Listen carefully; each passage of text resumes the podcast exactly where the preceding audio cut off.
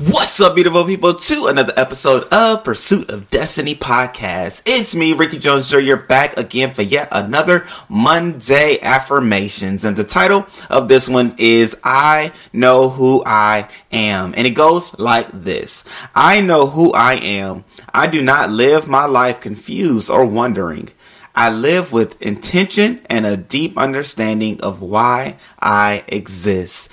All right, great people. So we will have podcasts on Tuesday and Thursday that will dive deeper into today's affirmation. Until then, have a great day. I'll talk to you then.